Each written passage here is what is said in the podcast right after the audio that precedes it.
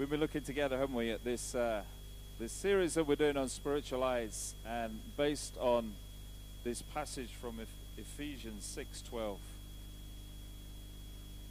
And we've been saying together that that in the Bible it talks about the spiritual realm and the physical realm, and we've been trying to unpack what that really means for us. And I'm not going to go through it all again, but basically there's two realms and the Elohim are the general sort of Hebrew term for the, those the spirit beings that reside in the spiritual realm and humanity in the physical realm. And both have been given a task by God.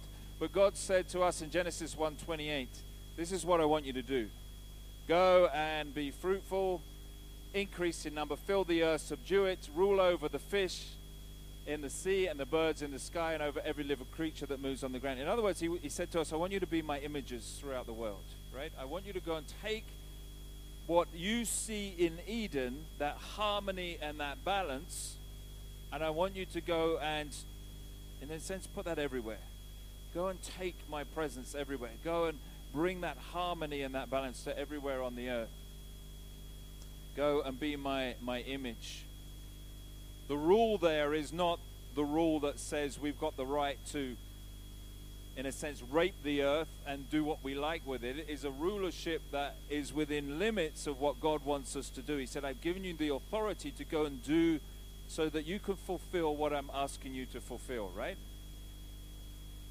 Said so we've taken that and we said that means that we can rule, that means we can do whatever we like. And we see the consequences of that everywhere we go in the world today. And we looked uh, last week at the people of Israel that come just into the, the promised land. And I said, like, uh, it was expanded. So God sent this people because we messed up.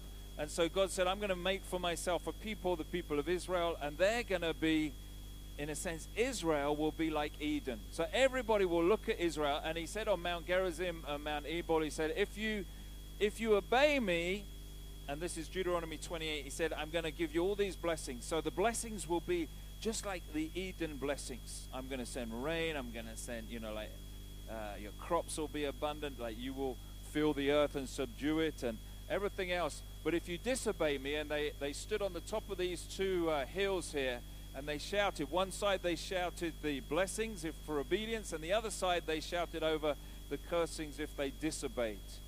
And he said, if, if, you, if you don't do what I'm asking you to do, there's going to be consequences to this. And last week we looked at this, uh, verse 9, Deuteronomy 28. He said, The Lord will establish you as his holy people, as he promised you on oath, if you keep the commands of the Lord your God and walk in obedience to him. Verse 10 Then all peoples on earth will see that you are called by the name of the Lord, and they will fear you. And we said last week that we are holy. I told you to say it to yourselves every day. Anybody do that? Did you wake up in the morning and say, I am holy? Did you forget about your holiness? Did you not look in the mirror every morning and go, Man, I'm holy? No? What, what did you think about when you look? No, don't answer that question. Right? Say it to yourself now I am holy. Okay? Say it to the person sitting next to you or around you I am holy. Say it. You are holy. Okay, right? We are holy. Why? Because the Bible says so. Right? It's not me that's telling you this. Well, I am telling you this, but I'm only telling you because the Bible says so. That you are holy. Now, I know this is a bit of a leap for some people, right? So I'm instead of moving on in this series to where we were going to go to, we're going to stop here for the day. And I really want to hammer this home. We looked at these verses last week, Exodus 3 5. That's where Moses in the burning bush, and he says, Take off your sandals, because where you're standing is holy ground. Why was it holy? Because God was there in the bush, right? And he says, Don't come any closer. You can't get too close to my holiness. Why? Because God is holy, holy, holy. Right? You're not that holy. You're just one times holy, right? God is holy, holy, holy. God is so holy that you, you have to be careful when you approach God. Because he's so separate, he's so set apart. that you can't just come walking in as though it's commonplace. But he says, You're holy. Don't forget it. Exodus uh, 19. We won't go through these. We went through them last week. But they reminded us what it means to be holy. And holy means that we are set apart. We're unique. That's what it means, right? Not that you are perfect. Look at the person next to you and say, You're not perfect. Right? You know that. You can see that in their faces, right? You can tell. They're not perfect. That's not what holy means. Right? God is perfect, but He's also holy. Right? And we've got in our heads that holiness means perfection, right?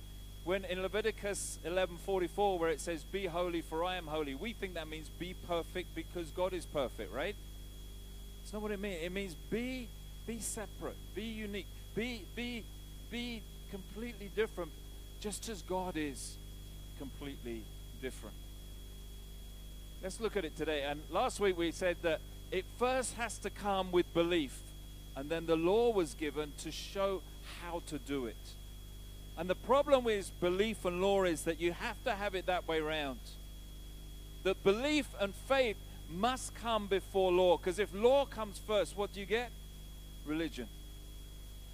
Where law comes above faith, you get religion. You've got to do this, you've got to do this, you've got to do this, you've got to do this. And the Bible says, no, you do the things because you have the relationship. David, as we said last week, he broke most of the law, but he was considered a man after God's own heart. Why? Because he had ultimately he had that faith and that relationship with God. And that even though he messed up and he committed adultery and he murdered and he he was not a good guy in many ways, but the saving thing about David was that his belief in God never wavered. He knew who God was and he trusted in God. And God said, There's a guy after my heart, right? He's not half hearted. Yeah, he messes up, but he's, he's not half hearted. Always, always check that your relationship comes over the law, comes over what we can do, what we can't do, and so on. You are holy. But let's look at this a bit deeper today. You see, in 1 Peter 2 9 and 10, Peter repeated the same thing. He said this But you are a chosen people, a royal priesthood, a holy nation, God's special possession, that you may declare the praises of Him who called you out of darkness into his wonderful light. Once you were not a people, but now you are the people of God. Once you had not received mercy, but now you have received mercy. Let me go back. Say this with me. But you are, okay, rather than you, put I am, right? But I am a chosen person, a royal priest, a holy nation, God's special possession. Say it again. I am a chosen person, a royal priest, part of a holy nation, God's special possession. We're going to look at that today because that's what it means to be holy. Think about that for a minute. What does that mean to you? How? It describes how we're to be holy. First, it says we're chosen. Omar, could you you do something for me? Could you go and get me a glass of water? Sorry, I forgot to bring some. Thank you. What does chosen mean? It means what I just did for Omar, right? I did that because I didn't bring water and I want a glass of water. But now, does that mean that Omar is more special than any of you? Could have I said I could have said, Janet, would you mind going and getting me a cup of water? And Janet would have gone and got me a cup of water, right? Sheila, would you mind getting me a cup of water? You know? I could have asked any of you to go get me a cup of water, and you would have probably gone and got me a cup of water, right? Somehow, in our heads, we think chosen means that other people are less special than I am. This is not the school playground where you were lined up and some were chosen and some were not, right? Just because God says you are a chosen people, it means that you're chosen because I've got something for you to do. It doesn't make you more special than anybody else. It doesn't make everybody else somehow inferior to you because you have been chosen. It means that God has looked and said, I want this person to do a particular role for me. That's what it means. You're chosen. You are a chosen people. The people of Israel, in some senses, are not more special than anyone else. It's just that God has chosen them for a particular purpose. He's chosen them for a reason, and He said, You know what? You're going to be my, my chosen people because I want you to do something for me. And in the same way, the people of the people of of God, as believers in Jesus Christ, thank you so much. That's awesome. No, that's wonderful. Thank you. In the same way, we are chosen by God. Now, that doesn't mean to say you strut around, hey, I'm chosen. You're not chosen. It just means that God has handpicked certain people to fulfill a particular function. Just as I asked Omar to go and get me a cup of water. We're chosen by God to fulfill a function. Now, what is that function that we have to fulfill? Well, it says we need to be a royal priesthood. Well, what does that mean? Well, firstly, it's split into two. One is royal. Royal means that you have authority, right? The Queen has authority. Prince Boris has authority, right? Okay, he's not royal. But Okay, the members of the royal family have a certain degree of authority over them. I used to work in government, and I used to uh, be involved with, with some of the royal family.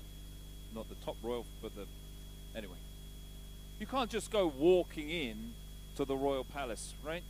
You used to have to go to St. James's and other places like that. You have to have permission. You have to. You can't just waltz up to the gate and say, "I'm I'm here to see His Royal Highness." The Duke of Gloucester, as I used to work with. You can't just walk in. They go like, "Who are you?"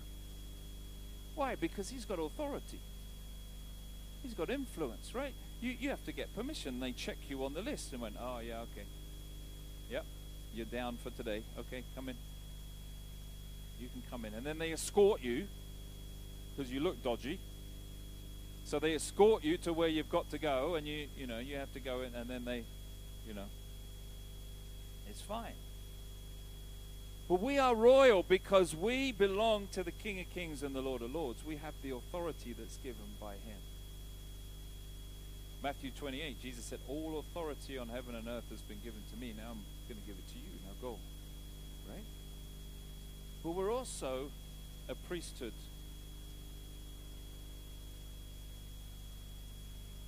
And a priest is a go between. I am your priest, right? Don't ever call me that, but that's what I am.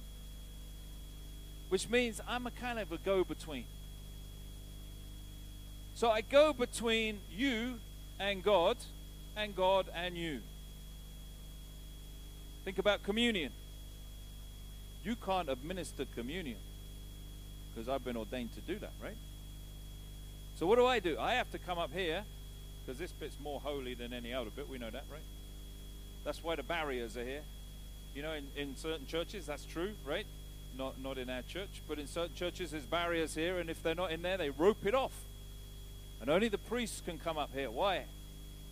And, and in a lot of churches, you'll see this part of the, the roof and everything will be way more ornate than where the rest of the people sit.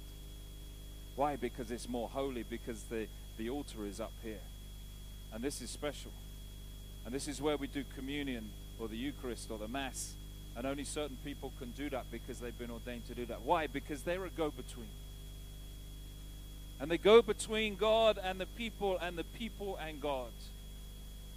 And that's the role that God has given for them as that go between.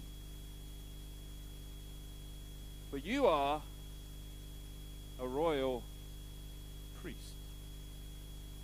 Not just me, all of you.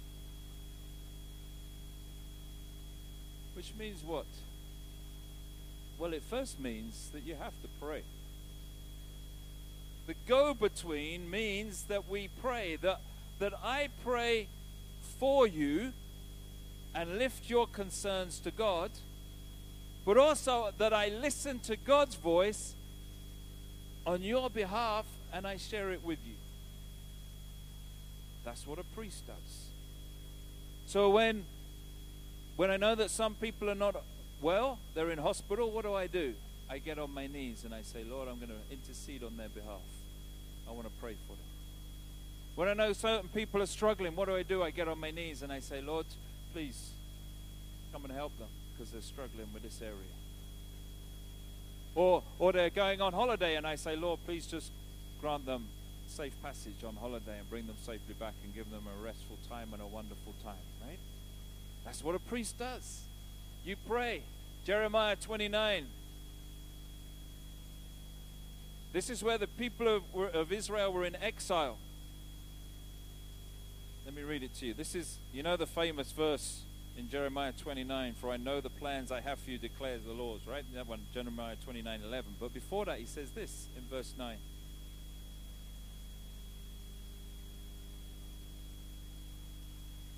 Sorry, in verse 7 looking at verse 9 and thinking that's not the right verse. Verse 7.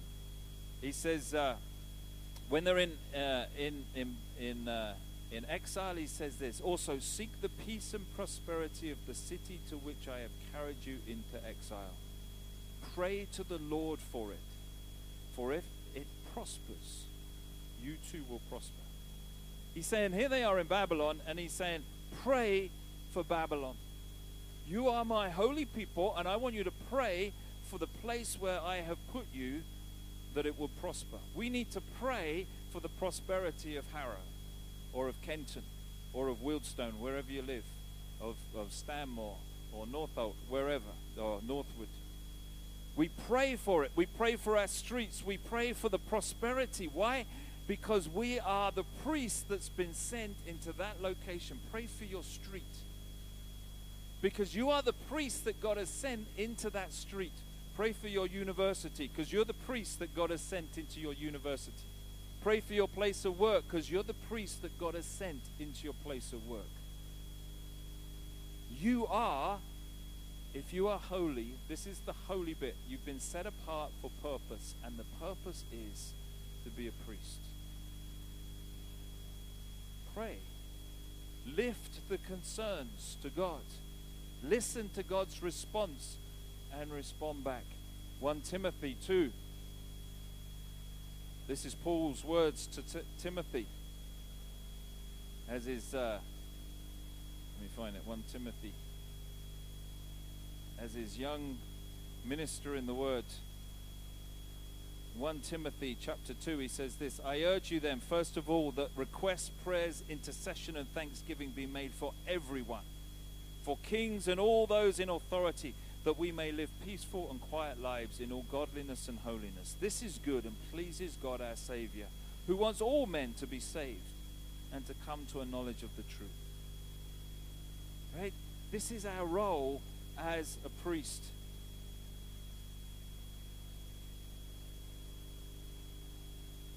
To pray for the things that are around us, where He's placed us. Pray for His church at Trinity.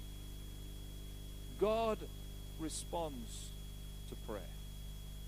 Where there is no prayer, there is no response. Simple as that. You want to see God moving in your life? You want to be holy? You want to be that channel? That will be directly proportional to the amount of time you spend in prayer. When you pray for your family, pray for your church, pray for me, pray, pray for the city that you live in, the street that you live in. Pray for your neighbors. Pray for your family. Pray to God as a priest. Lord, they may not pray, right? How many believers live in your street? Probably not that many. But God has placed you there to lift their concerns to Him. the ones that you know. You, you see a garden that's overgrown down there. You pray for that. You might not even know who's living there, but Lord, you know they're struggling because their garden's a mess at the front. Or Lord, you see you see a an ambulance come or something happen, right? Lord, I'm going to pray for that that that that house. You pray. Just keep praying. That's your role. And your second role is this to teach. To teach the Word of God. Deuteronomy 6, it says, Parents, I want you to teach your children. Right? Help them to remember all the stories. Make it so that they can't forget it. Write it. Write it down everywhere. Put it up everywhere so that they remember it. It's your responsibility to teach your children. Joshua 1 8, he says, I want you to meditate on the word and let it let it speak out of your mouth. Let it be on your tongue, the word of God. We have to teach Matthew 28. All authority on heaven and earth has been given to me. Now go and make disciples of all nations, teaching them to obey everything. Your role is to teach the word of God to people around you. I teach you, you teach them. I'm not doing this just for your benefit. I do this so that you can go and take what you learn, take what you read from the Word of God, and your responsibility is to teach other people the Word of God. So when you're sitting in Costa's having a coffee with someone, you're thinking Word of God in every conversation. What's, what's God's opinion on this? How, how can I bring in the Word? You don't have to necessarily explain the whole Word to them, but you can speak to them from the knowledge that you have of the Word of God and you impart it to them. You teach them Christian truth. That's your role. You thought coming to church on Sundays was all for you. It's not. It's so that you may be empowered to go and fulfill your role. Because you are holy, set apart. And this is what you are set apart to do to pray and to teach, to be a priest for the people around you. Because where else will they hear it? You think about non Christian people that you know, where else are they going to hear the Word of God? If you don't teach them. Where else are they going to be prayed for unless you pray for them? Where else is God going to have an open channel to flow into their lives unless you are that open channel for them. You are a priest because God has made you holy. He set you apart for a particular role to be a holy, to be chosen. You are a chosen people, a royal priesthood. Thirdly, we're a holy nation. We're a set apart people, which means that we don't do this on our own. It's not just about me and God and me and these people, it's about us all together. We're set apart together. There are so many passages of Scripture that, that speak about this. In Ephesians 2, verse 10, I think I put it up. It says, We are God's handiwork created in Christ Jesus to do good works which God prepared in advance for us to do. You know the Greek for that word handiwork, or we are God's workmanship? The Greek is poema, from which we get poem. Poem with an A on the end. You are God's poem. Isn't that beautiful? God's writing a poem. You, you are his poem. He, he's scribing it out. You know, poems are beautiful, aren't they? They're crafted, they're, they're carefully worded. You don't waste words in a poem, do you? Every word has kind of a, an impact on all the other words in a poem. Good poem, anyway. And they all work together to bring pictures and, and to bring it to life. And, and it's saying that's what you are. As you go about being a royal priest, God is going to is going to bring His beauty through you as He crafts it through your life. Isn't that beautiful? Because you're a holy nation. 1 Corinthians chapter uh, chapter 12 talks about it as well, doesn't it? That we've been given many, many gifts and they all work together. You can't say, you remember the parts of the body. If I'm not a foot, you can't say to it, yeah, I don't need you because we need all the different parts. And so the Bible is full of examples of how we would need to work together. And Jesus said it too in, uh, in John 15. He said, he said to us, By this will all know that you are my disciples if you love one another. That it's as you love each other, as the nation loves each different part of the nation, as you recognize that you're not just set apart, but that we're all set apart, then we start to see the kingdom of God being manifested. We're a holy, a set apart group of people, a nation that needs to work together to bring that priesting, that role of a priest into the communities in which we live. You're not to do it on your own. You're to do it with the support and the encouragement and the interrelationship of everybody. That's why church is here. If if you were just to do it on your own, you wouldn't need church. I hear people that talk to me all the time and they say, you know, well, I, I'm a believer in Jesus Christ, but I, I don't go to church. And I can't figure that one out because I'm thinking you can't you can't fulfill the role as a, as a disciple of Jesus Christ without working through church, without working through one another. Whether we like it or not, we're all in this together. I have to love you, you have to love me. And we know how tough that is. But it's what we have to do. We have to love one another because by this will people know that you're my disciples.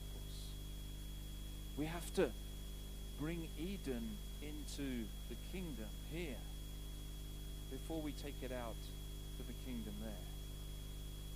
So we need each other. We're a holy nation. And lastly, oh, it says we're a special, God's special possession. We're God's possession. Why? Well, 1 Corinthians 6 says we were bought at a price. John 15, he says, You didn't choose, choose me, I chose you. You know, I think our thinking is so often wrong. We often think that we become Christians. You don't. You know what happens? God scans around the whole of his creation and he says, I'm going to choose you and you and you and you and you and you and you're going to be my church. But you're going to be my church. I'm going to choose you, but I'm choosing you for purpose. Just the way I chose Omar to go and ask to get me a cup of water. He says, I'm going to choose each of you to fulfill a particular function, a role. That's why you're a believer in Jesus Christ. He says, You didn't choose me, I chose you. You don't choose Christ. Christ chooses you, enables His Holy Spirit to come on you, to give you an encounter with Him, so that you can then become a channel of His grace into all the other people that God wants to choose. But He decides to speak to them through you. Why? Because you're holy. You're set apart for a particular purpose. You understand? No? Am I speaking to myself here? That's who we are. God has handpicked you and said, Sheila, you're the exact person that I want. In your street, in this church, in the bowls club, in everywhere you go, you are my channel. You are my priest. I want. I want to flow through you. I want you to be the conduit of the Spirit of God so that everybody will see who I am. You are holy. You've been set apart for this. function. Tim, I'm going to choose you. Serge, I'm going to choose you. Elaine, I'm going to choose you. Right? Donna, I'm going to choose you to be that person in the spheres that you have, in the relationships that you have. Right? Because we all have different relationships, right? We all know people that others of us don't know. We all have different interests and different groups that we belong to. We all see different people. We, we all have different places that we go. We all have different families. And he said, I'm going to choose you to be that conduit into them. I don't need to choose them all. Because if I choose one, they can make all the difference. So I'm choosing you. I mean, you think you chose me, but no. Said, before the world was created, I chose you. I chose you to go and do that function. The question is, are you being a priest? Are you really doing the job? Are you really holy? He said, You are holy. But are you living it? Are you being what it means to be holy? Are you. I could have asked Omar, and Omar just go, Yeah, sure, and just sat there. Right? That's like most of us as believers in churches, isn't it? Just sat there, and, and I'd still be waiting for me, me beautiful glass of water. What good is that? I'm still thirsty. And Omar's going, Yeah, yeah, I'll get you water, yeah. It's fine. But if there's no end product, what good is it? And if as a church there's no end product, if we're not, you know, if our streets are not being prayed for, what good is it being set apart if we're not doing the job? If I was set apart as a as a pastor of this church, and if I don't turn up on Sundays, and I go, no, no, I'd rather be paddling. It's a nice day out there. I'll go paddling down the Thames? I'll, I'll you know, you'll be all right. You, you can just look after yourself. What good is it? If I don't teach you from the Word of God, what good is it? No, well, I know. You don't need to know. I, I know. That's good enough, isn't it? If I don't pray for you, what good is it? Yeah, I, I you know, I, I know that, you know, that I'm just picking on Sheila because she's sitting there, but I know that Sheila's struggling with this, that, and the other, right? But if I'm not praying for her, what good is it knowing? It's no good saying, well, God knows. Yeah, of course He knows. But He's asked me to be the priest that prays. That's on my knees saying, Lord, please, let me, let me show you as we close. Book of Daniel.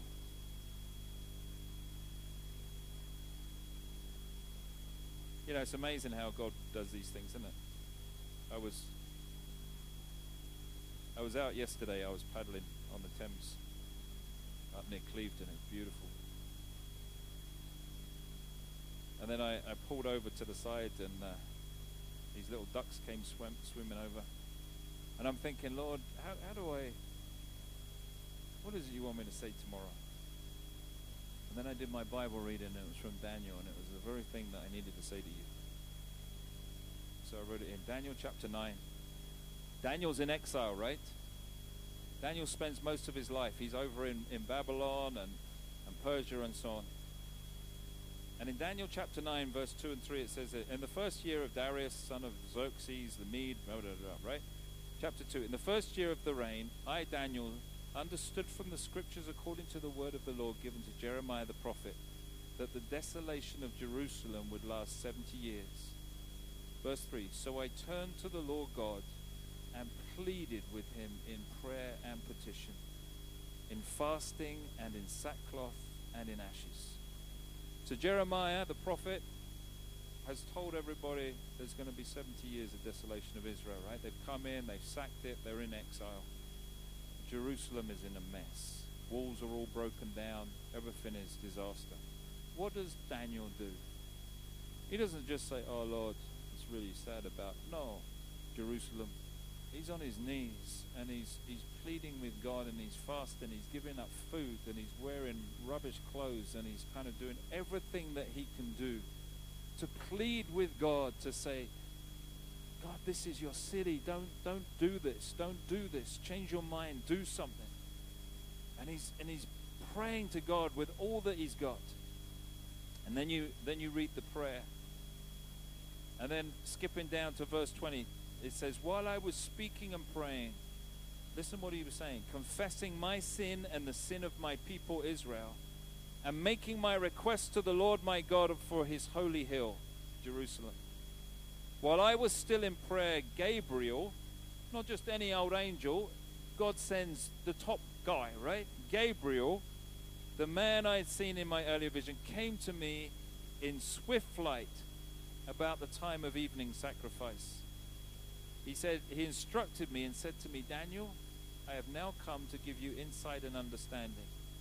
Listen to this, verse 23. As soon as you began to pray, an answer was given, which I have come to tell you, for you are highly esteemed. Daniel knew what it was to be a priest. He wasn't a priest, but he was a priest. He wasn't ordained as a priest, but he acted as a priest. He prayed for the people and he taught them what God had told him. And that is the role for you and me. And listen to what happens. Because he was so sincere, because he took that role seriously, because he knew he was holy, God responded by sending the archangel Gabriel to bring him messages. Because he says, hey, you're doing the job. You do your part, let me do mine. Serge, can you come and play for a minute, please? I want you to close your eyes and I want you to think right now. Think about the street. Picture the street in which you live. Go on, close your eyes. If you doze off, it's fine. You're in church. Right? No better place to go to sleep. I'm cool with that. I'll wake you up when we lock up, right? Close your eyes. Picture the street you live in. I want you to picture your neighbors, either side, top, bottom, wherever they are.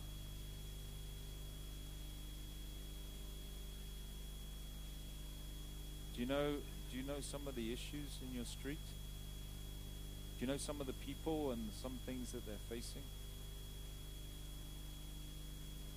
Be a priest. Lift them to God right now. Just to yourself. Say, Lord, I'm going to intercede for these people. Does your neighbor know Jesus?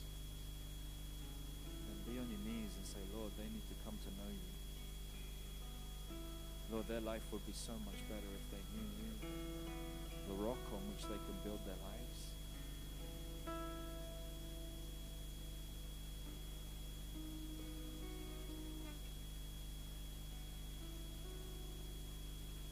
Think about your family. What are the needs in your family? The people that don't have jobs? Are the people that are struggling with sickness and illness? You are their priest. You might be the only one that family has got.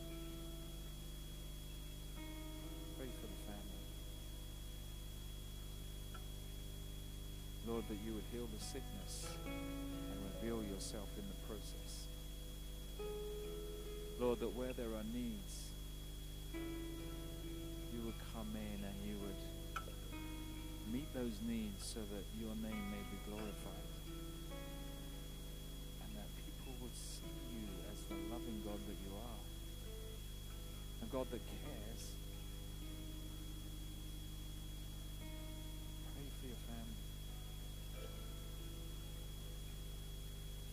Young children in your family? Grandchildren, great grandchildren? Pray for them that they will grow up knowing Jesus.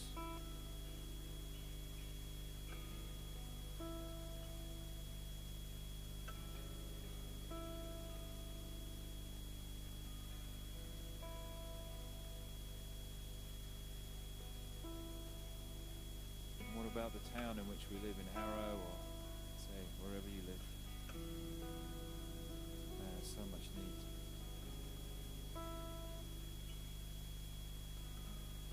see people stuck on drugs or alcohol.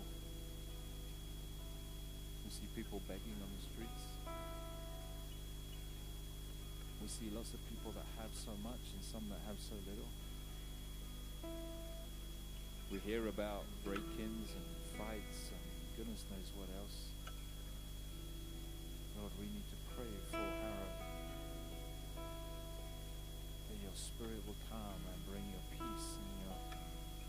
prosperity. As Daniel prayed, bring prosperity to the place that we live. That there would be no one in want, no one in need.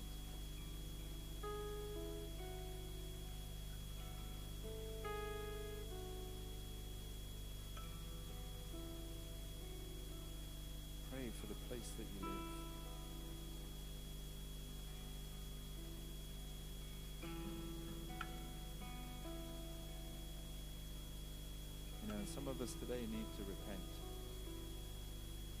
Just as Daniel said, Well, I was repenting from my sin and the sin of my people. Lord, we confess that we haven't been priests. Lord, we come to church for me. I want to be filled.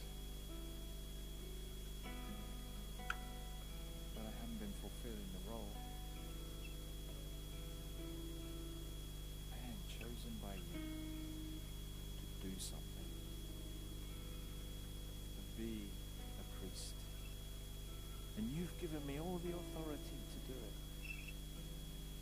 You've given me everything I need, but Lord, I confess I don't spend the time to do it. I have other priorities, and Lord, for that, forgive me.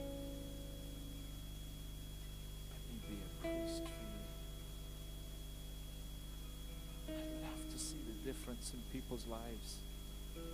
I love to see the difference in my neighbors, in my family, in my friends, in the people that I hang out with, in people that I meet in the town, in the city where we live, across London. I'd love to see the difference.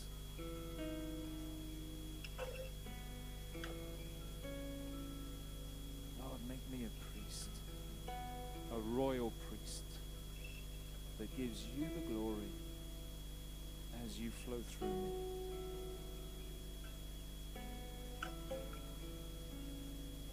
Father, today as priests, we pray for people we know who are struggling in body, mind, or spirit. People from this church. There's some that are in hospital. We pray for them.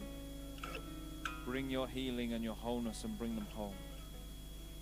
Some that just struggle with aches and pains and they put a brave face on it, but really it's it's tough. Lord, bring healing and wholeness and encouragement and, and just lift them up today into your presence. Bring that healing touch of your Holy Spirit, the oil of anointment on them, that they may be well and able to serve you with all of their heart and their soul and their mind and their strength because they're not encumbered with these other things.